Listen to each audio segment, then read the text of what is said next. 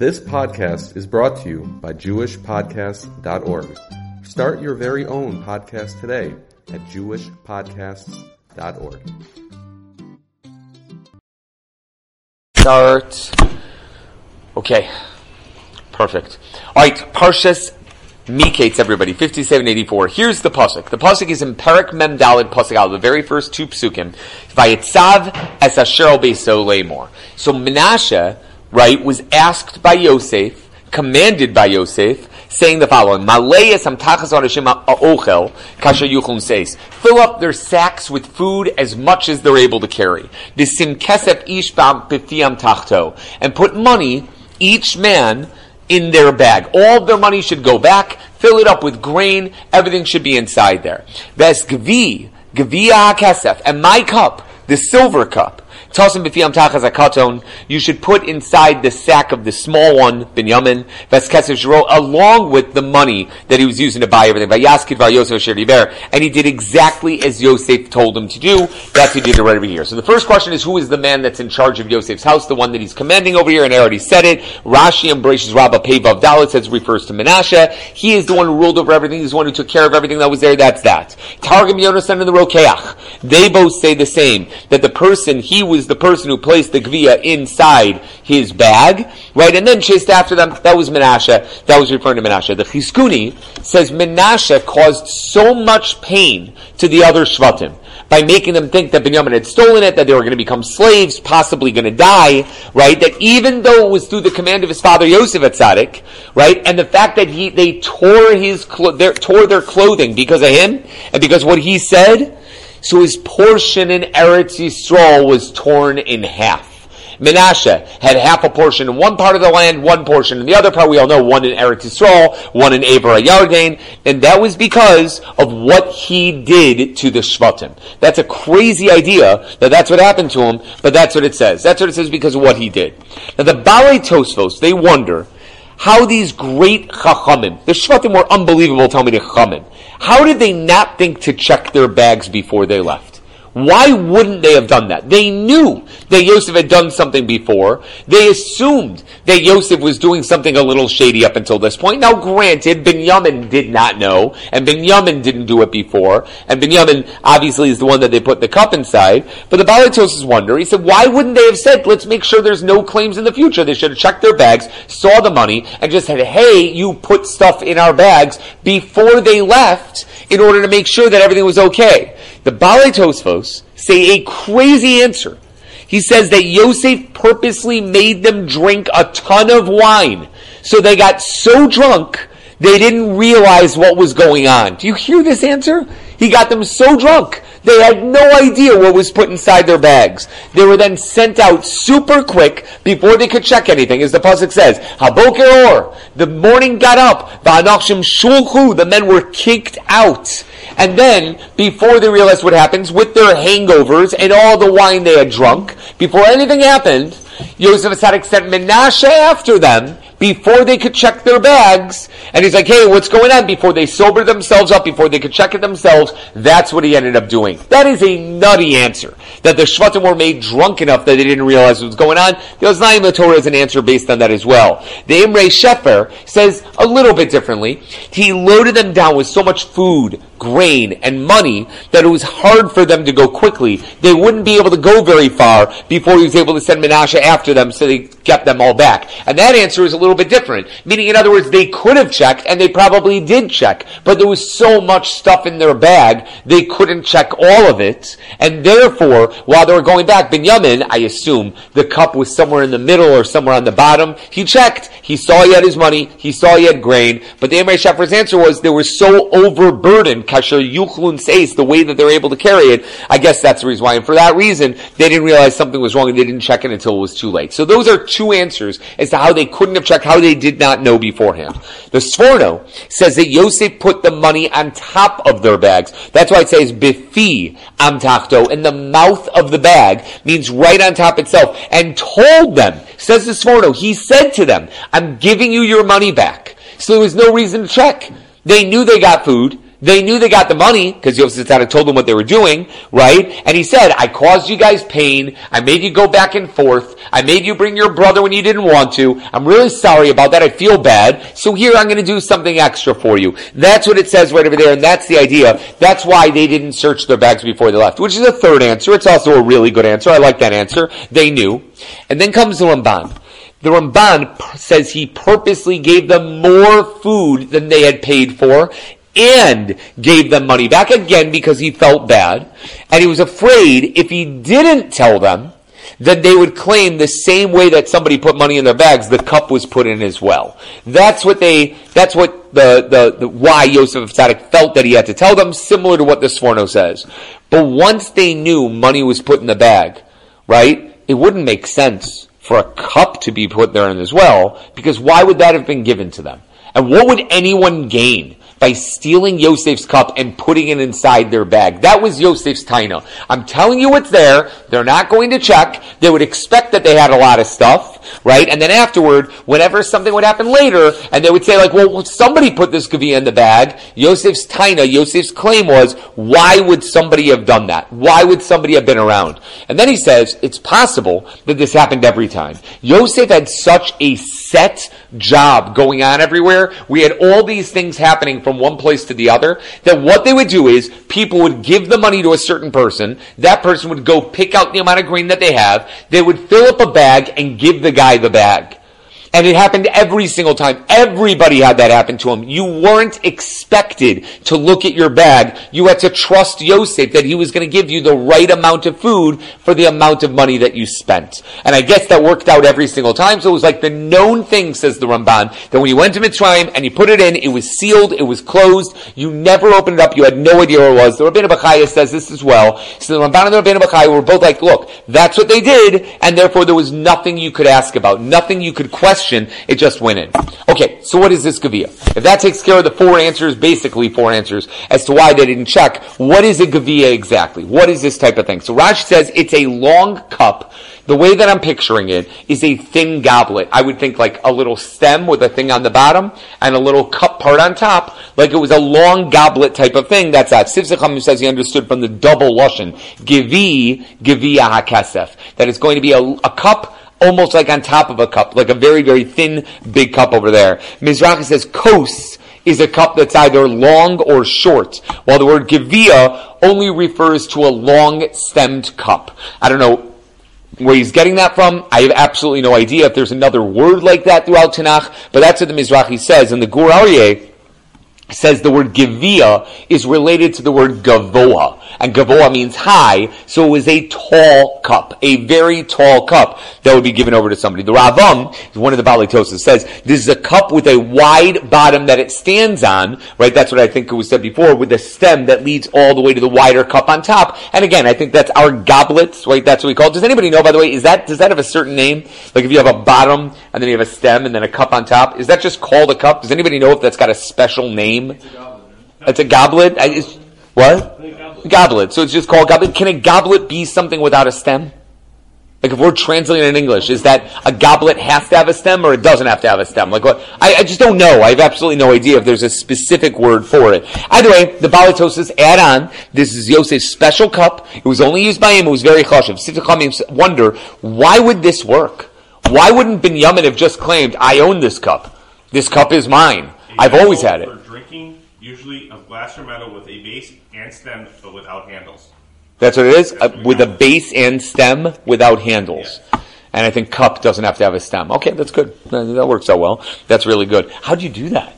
Google machine. Give something. Wow, amazing. All right. Anyway, yeah. So now Sifsei Chachamim says, right, the Binyamin could have claimed that he had a cup just like it, right? He hadn't stolen anything from Yosef. Why wouldn't that be? And he answers, this cup must have been well known. Not that it was just a special goblet, but it must have had some special properties. I mean, I think it's kind of obvious. Like Yosef could have engraved his name on it, and therefore was all known as Yosef's cup. I think that's pretty obvious. But apparently, Sifsei Chachamim says that it had special magical properties, and therefore was something different, and that's why it's mentioned twice over here. It was well known as Yosef's cup. Now, I found this idea in the Miam Loez, right, in the name of the Sefer Imre Shefer. I could not find it in the Sefer Imre Shefer. I have the Sefer at home, but I couldn't find it there. This is the reason why the Shvatim could not claim they own the same cup themselves, and it was Yo- that was not, like I guess, and that it wasn't Yosef's cup. It sounds like, and the way it says is, you could not drink out of this cup without both of its halves. Meaning, there's two parts to the cup of Yosef. One half, he always kept on him and he did magic with it. The other half, you attach to it and then you drink out of it. It couldn't be used without the other half. So the only way to be, so Menashe ran up to the Shvatim bringing the other half of the cup and said, that's Yosef's cup. Even if the Shvatim would have claimed, no, Binyamin has a cup just like it, they fit it together and said, no, this was perfectly made for Yosef's cup. That's the idea behind it. And that's the idea why they knew they couldn't claim anything different. Happens to be, by the way, somebody got me for my, for our Sheva Brachos, I, I, my wife and I, they got us two Kiddush cups, that literally fit each other. They, it like one is made that fits into the other. And whenever I think of this Sefer, the Miam Loez's idea of the cup of Yosef was a double cup that had one half and one half, I always think of this Sheva Brachos cup, which I've only used four times at my house for four Sheva Brachos that have been at my house, right? One for my daughter, but it is the weirdest cup I have ever seen before in my life. If you want to see the cup, you can come to my house and I'll let you look at it from the outside, but not touch. Okay? You can, right? But it's a very, very strange cup, and I've never seen it anywhere else. I, I, don't know. I don't know who got it for me, and I have absolutely no idea if it exists anywhere else in the world. I've been looking for it forever. No one has it, and it's made of pure silver. Total waste of silver. I've used it four times in my life. Either way, regardless, the Chassam Sofer in Toras Moshe Hasholem in Parsh Va'era, he says that the word Gevia stands for the Schuyos of Klal Yisrael. Gevia is Gimel, three avos. Beis Yud for the 12 Shvatim, and Ayin for the 70 Zakanim. And that's why the 70 souls that came down to Mitzrayim, the 70 Zakanim, and that's why this word is used instead of a kos, because Yosef Atzadik was hinting to Binyamin that he's a part of Klal Yisrael. That's the idea behind it. The Chidah says that the word Gavia is the same gematria as 85. It stands for Hayesod, the foundation, or Bris Mila. Mem Yud Lamed Hey is 85 as well. And that's because Yosef Atzadik, obviously, in order to prove that he himself was Yosef, showed the Shvatim his Bris Mila itself. He was trying to show the Shvatim that he wasn't pogame in that Midah. He had never ruined that Midah of Yesod that he stood for. Meaning, they thought that they could do the job themselves without Yosef around. And he's showing them, no, I'm the reason for the Rav, for the Sova that's in this world. I'm the reason for it. He's the Tzaddik Yesod Olam that's behind the entire world. And that's that. He put it in Binyamin's bag to show that the only other tzaddik that was on the level of Yosef tzaddik was Binyamin, but even he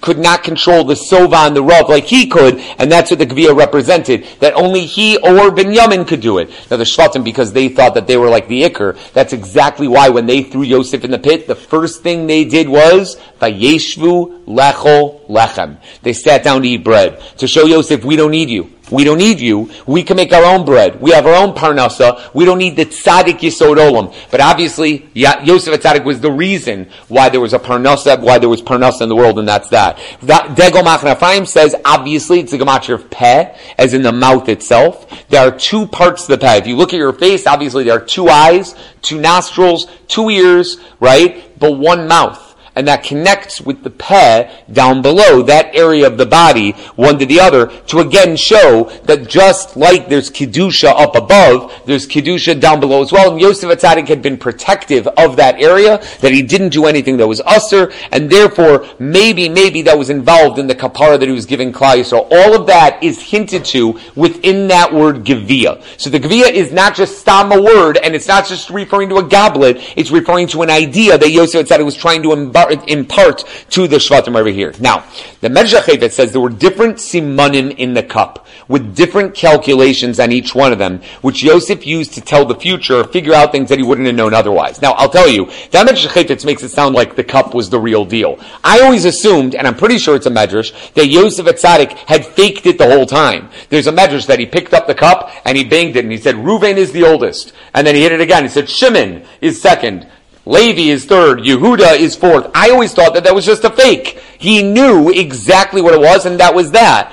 And the Shvatim never understood the power of this Gavia. They knew a lot about magic and about and about that stuff because they knew the Tahara way of doing these things, but they couldn't understand the power of the cup because Yosef was faking it the whole time. But according to this Medrash Chayfetz, it sounds like this cup actually did have properties. There's a way of doing something where there were uh, gradations, I think that's the right word, gradations, right, that were in the cup that showed him what to do at certain times. I, I guess, I have absolutely no idea, but that's certainly what the Medrash Chayfetz sounds like. That's Tzror HaMor says there was a law among the Egyptians that only the king or his second in command, in this case Yosef, Tzopnas Paneach, was allowed to drink out of a silver cup. No one else. I have no idea why. My assumption is, is that the reason why is because, and that's why Menashe later added, this must be the cup that my master drinks from. Apparently that was well known. The Paneach Raza adds on, that's because in Egypt, silver was worth more than gold.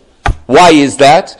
Because gold was plentiful. The Pishon, which was the Nile River in Africa, was a river that was surrounded by gold. That's what it says in Bereshis. There was gold all over the place. Maybe back in the day there was gold in Mitzrayim, but at least from the countries down below, they used to bring up gold through the Nile River. Gold went from one area to the other. And therefore gold was plentiful in Mitzrayim. That was not an issue. Gold was all over the place. It was silver that was super expensive. And therefore silver had a lot of chashivos, and the fact that they had a silver cup, only Yosef and only Paro could have had that, and not anyone else. He then suggests a crazy thing, that there were two cups in Binyamin's bag, not one. Remember we said before that there were two parts to the cup from the Baalei Tosfos? Here the Paneach Raz says there were actually two cups in the bag. One was a silver one that was used by everyone to drink out of. The other one was a special gold one that was used by the king and his second in command, and that's why there were two Geviyas in the Pasik.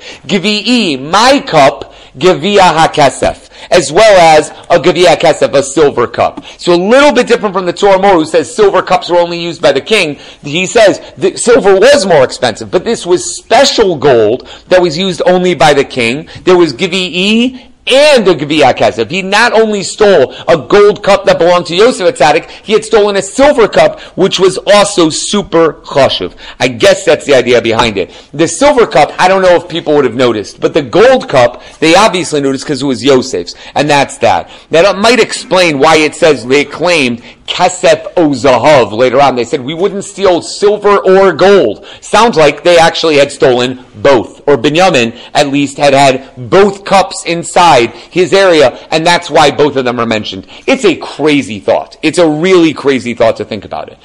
But that leads to our obvious question, guys. Everything up until now is just details of what's going on over here, right? Why in the world did Yosef do this? What was the plan here? I mean, what, what, what's Yosef trying to do? He's trying to get Binyamin to sit in Mitzrayim? Tell me, would it have been that hard to just, I don't know, go all mean, grab Binyamin, throw him in jail like he did to Shimon before, and tell the Shvatim, I'm not letting him out of jail until you guys bring Yaakov? If you really wanted Yaakov there, and that was the plan, to tra- take Binyamin, what in the world? This is like the most convoluted plan ever. Show them a lot of love, give them everything they want, be super happy with them, sit down for a big meal together, get them drunk, and then afterwards send them home and throw a cup in the bag and let's see what happens. Like, why would he do that? Just grab them. You've got police. Just grab Binyamin, throw him in jail. Don't give any, so you don't even have to say anything. Just say to the Shvatim, well, I wanted to keep Binyamin. Go find Yaakov. Go get your father down here. If that's really what he wanted, shouldn't that be the obvious thing? So there's a couple things over here there could have been a secondary plan. Sforno says Yosef was never sure that the Shvatim loved Binyamin the way they said they loved Binyamin. He's always worried that he would, Binyamin was just another Yosef Atzadik waiting to happen. Did the Shvatim learn their lesson or not? And therefore, he wanted to see, would they stick up for their younger brother, who apparently is a thief, that was the whole idea. Who apparently is a thief. Are you willing to stick up for him? He's a, he's a Russia, like you thought Yosef was a Russia before. Is he a, if he's a thief, are you going to stick up for him because he's your brother, or are you going to just let him go? If you would just grab Yosef and th- grab Benjamin, I'm sorry, and throw him in jail, that doesn't mean anything. Brothers will fight for brothers for the you know, just the fact that it's, how can you throw him in jail? But if he's a Russia, if he's a thief, seemingly, right? Then would they stick up for him or would they not stick up for him? That's the Sforno. The Sforno says he wanted to find that out. The Chizkuni says he wasn't sure it was really Binyamin. Maybe they pulled a guy off the street. He didn't recognize Binyamin because Binyamin had a beard, and apparently that was a big deal back then. To go from having a beard to not having a beard it was like Superman. You just couldn't figure it out, right? It's just not the same person. So either way, Binyamin had a beard now. And when he saw him, he didn't recognize him. So he was wondering, did they pull a kid, a street urchin, you know, off of no, out of nowhere, and they put him in the place of Binyamin? Well, here's the way to find out. If they say, oh no, Binyamin stole the cup, alright, bye Binyamin, right, then they'll know, then Yosef knows this isn't the real Binyamin right? But if they fight for him and they're willing to fight an entire nation of Egypt for him, then he knows they're really the brother, right? They're, they're re- this is really his brother. In fact, Tzeida LaDerech says at first the Shvatim did want to leave Binyamin in the hands of Yosef and go home, but Yehuda convinced them to fight for Binyamin's freedom. In fact, the Shvatim had not all learned their lesson, and they said, "Yeah, well, if he's a thief, then we don't want him at home." And they actually said, "Just get rid of him." And Yehuda fought for it, which is exactly what Yosef wanted to see. Are the Shvatim willing to fight? And they weren't, but Yehuda was, right? And that made him break down in the end, because he realized that there are all these different pieces of going on in his family, not realizing what to do in that case. But that's exactly what the Tzeida LaDerech and the Chizkuni say. So again, it's part of the plan itself. The Ohr HaChaim has a very different derech. It wasn't a test, per se. It was all about the kapara. He did not want to give his brothers pain. He had already eaten with them. He showed that he was at peace with them. He really wanted only the best thing for his brothers. However, they needed a kapara. And that kapara should be in this world. And if you ask, well, who gave Yosef the right to give the brothers that kapara. Who gave them that right? You're not allowed to pain somebody else because you feel they need a kapara. You know what, Benzav, I think you, you need a kapara. So I'll just punch you in the face. You needed a kapara. Right? I'm not allowed to do that. How is Yosef allowed to give them that kapara? And the answer is, he may have thought that's what the dreams were for. All of his dreams of the brothers bowing down to him, whether he's a thing of wheat or whether it's the sun, moon, and stars, whatever it was, was all about how the brothers, after they did something wrong, would be machaper through Yosef. And Yosef saw that if he could get them all to bow down to him, and they're maskim to God's plan, to the hashgacha that Hashem had in this world, then they would get a full kapara. So Yosef, even though he didn't want to, and he kept turning to the side and crying, he didn't want to do this, he felt he needed to give them a kapara. For kidnapping him, right? That's what they did. They needed to be forgiven when they would be embarrassed over their theft of Binyamin's cup, when they saw and they were embarrassed about that theft, that would be machaper when they showed no remorse, no embarrassment for kidnapping Yosef. That was the first kapara. Hold on. Second kapara, like the Sforno above, they didn't show any remorse for selling Yosef at Tzaddik. Now, are they going to stick up for Binyamin? Are they going to do something for Binyamin? That's number two. And number three, he's trying to hint to them that their secret of selling Yosef was no secret. This whole plan was trying to show them that it should be known that they sold Yosef, and he was telling them, where's your other brother? Bring your other brother to me. Show me what's been happening. Why don't you bring your... Th-? That was the idea that he wanted to say all over again, that you were really thieves years ago, I want you to admit to it. I want you to say that you did something wrong and say it out loud. Those were the three kaparas that he tried to force them to do that would allow them to be on a different level and possibly get tshuva. And again, if you ask who gave him permission, again, it could be that Yosef Atzadik had Ruach HaKodesh, but I feel like it's from the dreams themselves that allowed him to think this is what he's supposed to do. Dave, yeah. Um, so, gave Malchus? So there's no question that the Asarugim Malchus happened the way the Rabbeinu Bachaya said it, that in the end the Shvatim never got Mechila from Yosef. Yosef showed them and tried to give them a kapara, and they did get somewhat of a kapara for it, maybe for themselves, but there was no full mechila. He never said macholach, and because he never said that to them, never said it out loud, even though he said everything else, but he never said those words. Therefore, the Asarug Malchus happened. Right? That's what the Rabbeinu Bachaya says. That's by far the best answer. Three things wholeheartedly. And, they, and They still, they that might have taken care of Ben Adam Lamakom, but the Ben Adam Lachavero part, they had to say specifically to Yosef, "Forgive us." And they did try saying that in the end of Vayechi after Yaakovinu died, but Yosef never said a mochel. And it could be that Yosef had his reasons for not being mochel. Maybe Mamish could not find it within him. You literally, I, with all the hashgacha and the fact that I'm king and everything, maybe he literally could not forgive him. It's possible that he really couldn't, right? It could also be that he forgot, but that's a hard one. The Rabbeinu Bachaya says he didn't forgive him, and for that reason, we have a different world. Again, that's that. It seems super interesting, but those are the two major answers as to what Yosef Atzadik is doing over here. What's he doing? It's either to test them in some way, shape, or form to see what's going on right now, or to figure out if it's really Binyamin. Is this really Binyamin, or is it a fake? Or our third answer is that he's trying to make a kapara. He's trying to create a kapara. Now the Medrash Lekach Tov says that they sold Yosef for, through silver right? They got 20 silver pieces for him, and therefore he took a silver cup. It could be, by the way, I don't even know, that the silver cup was worth 20 shekel kesef.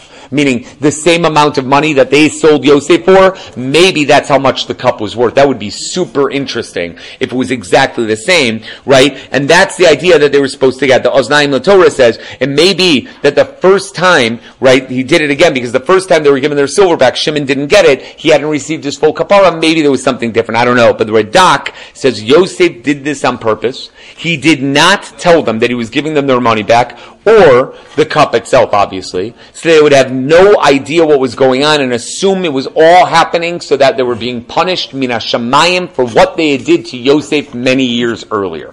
That's the pshat. It's similar to what the Ohr HaChaim HaKadosh said, just a little bit different. He's not trying to force a kapara. He's trying to make them realize what had gone wrong all those years earlier. The Shach says, what about Binyamin? Why was Binyamin chosen? Binyamin didn't do anything wrong. He doesn't need a kapara. Binyamin shouldn't have been involved in this in the first place. As a timeout, there is a sefer, and I can't remember where it is offhand, that says that Binyamin was in on all of this. He knew. Binyamin was in on all this. Yosef said to him, I'm going to put a cup in your bag. I'm going to pretend you're a thief. I'm trying to get the Shvatim back. And he told them that he was Yosef. That Binyamin knew the entire time, this is Yosef Atzadik trying to get the Shvatim back. And therefore Binyamin was silent the entire time. That is somewhere, I just can't remember where I saw that. But the Shach says that Binyamin was needed because he needed a kapara as well. Binyamin knew where Yosef was, either through Ruach HaKodesh or that the other Shvatim told him. But he absolutely knew where he was. He didn't tell his father because of the cherem that the brothers had put on anyone who tells Yaakovinu this story. For 22 years, Yaakovinu was in pain, and Binyamin never said anything. Now, Yitzchak never said anything either, but Yitzchak's Yaakov's father. Binyamin is Yaakov's son. He should have said something, and for that he needs to be forgiven. And that's why it was a Gavia, which is a pet the same gematria as peh, he should have used his mouth. And that's why the stone of Binyamin, does anybody know what the stone of Binyamin is on the Choshen? It's called the Yeshpe. Yashpe, Yud Shin Pei He, stands for Yesh Peh. There is a mouth, and he didn't use it. That, so to speak, is his kapara that's necessary over here.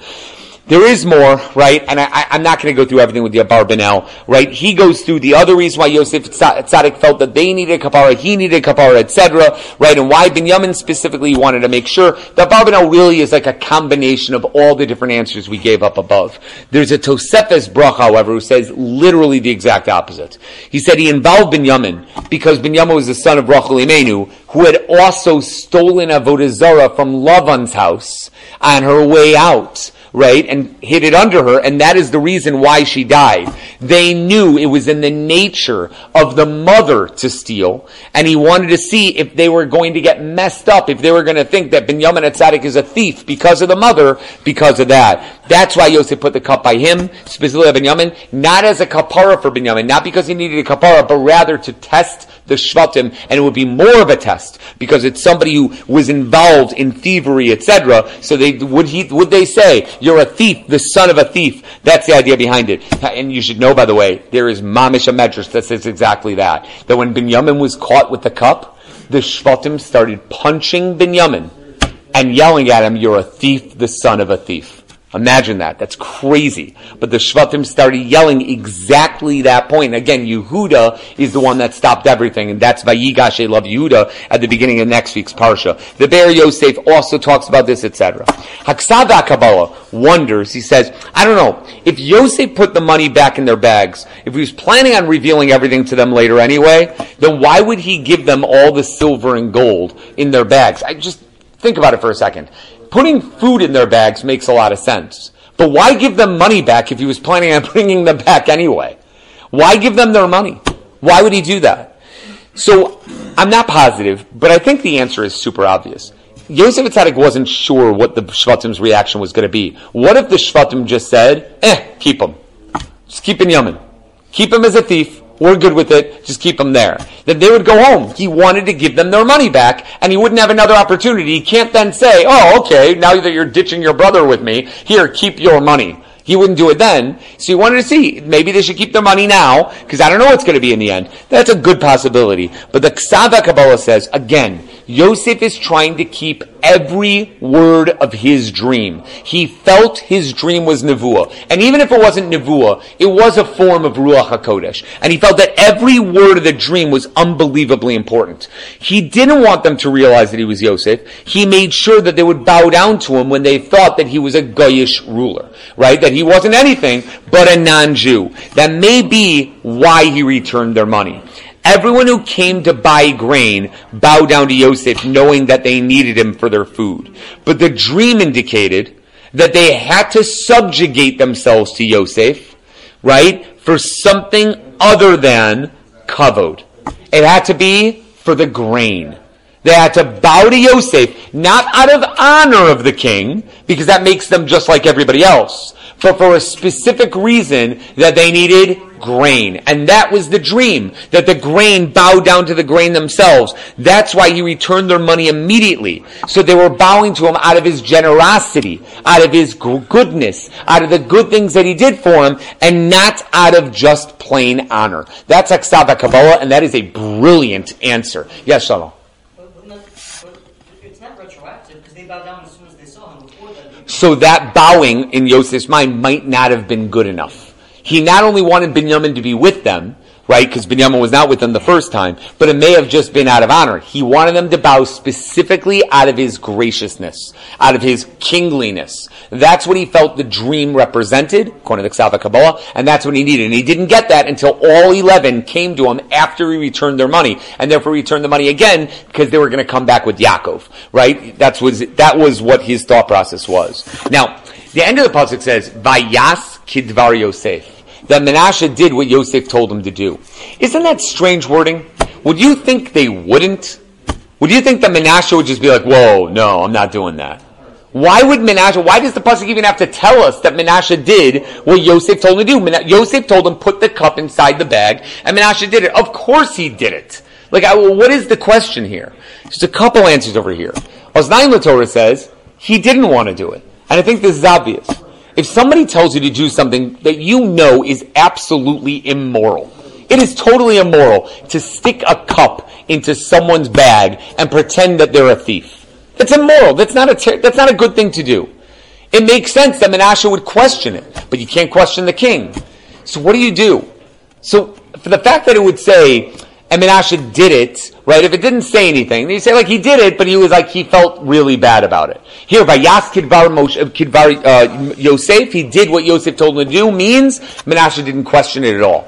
He knew his father. He knew his father was a tzaddik. And if his father is telling him to do something that doesn't look good, he knew there must be a reason for it, and he did not question it.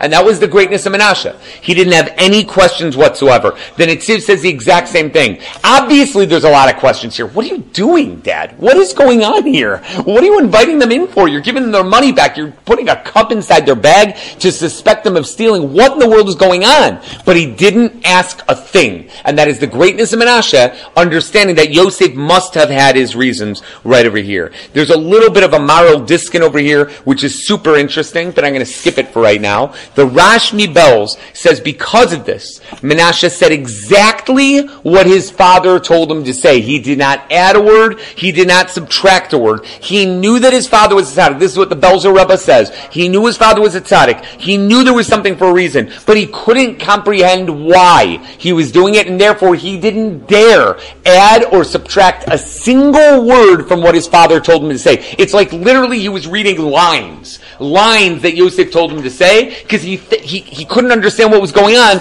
and he didn't want to put himself or make himself involved over here. That would be too much for him, and he was scared of messing this up completely. And finally, everybody, the last thing that we have over here is something totally interesting. And I'll tell you honestly, I'm not even so sure what to do with this. It says over here, right, that there's two times, it says, Vas kesef shivro. Now, if you saw that word in the pasuk, I translated it as the money for their food. Yesh shever b'Mitzrayim. There is food in Mitzrayim. Shivro is a really weird word. The Rokeach says it appears twice in Tanakh. It appears here by Yosef HaTzadik putting it back in their bag. And Gidon, when he was told about the dreams of his enemies proving to him that he would be successful, just to give, I know you didn't go to seminary, so I'll say it very quickly, okay? So Gidon knew right? He knew that he was supposed to lead the Jews in a fight against Midian and Amalek. Midian and Amalek had massive armies. Gidon had 32,000 men, where 22,000 men left. 22,000, he said, anybody who's scared, go home. 22,000 of them got up and left. He was left with 10,000. And Hashem said, still too much. Make them all go to the stream and drink. And depending on how they drink, it's Machlokis Rishon, how exactly they drank, right? However many people drink in the right way, those are the guys that you're going to go to war with. Out of the 10,000 people, originally 32,000, how many people remained at the very end?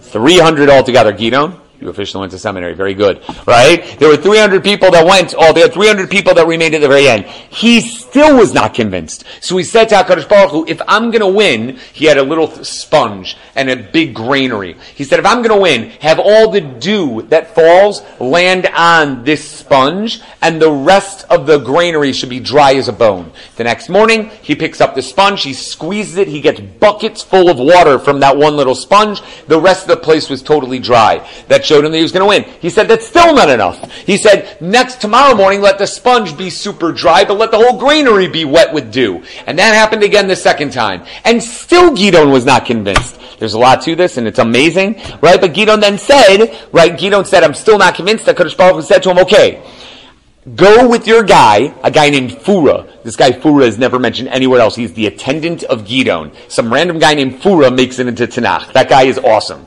Okay, so Gidon and Fura are told, go to the camp of the Midyanim and go listen to what they have to say.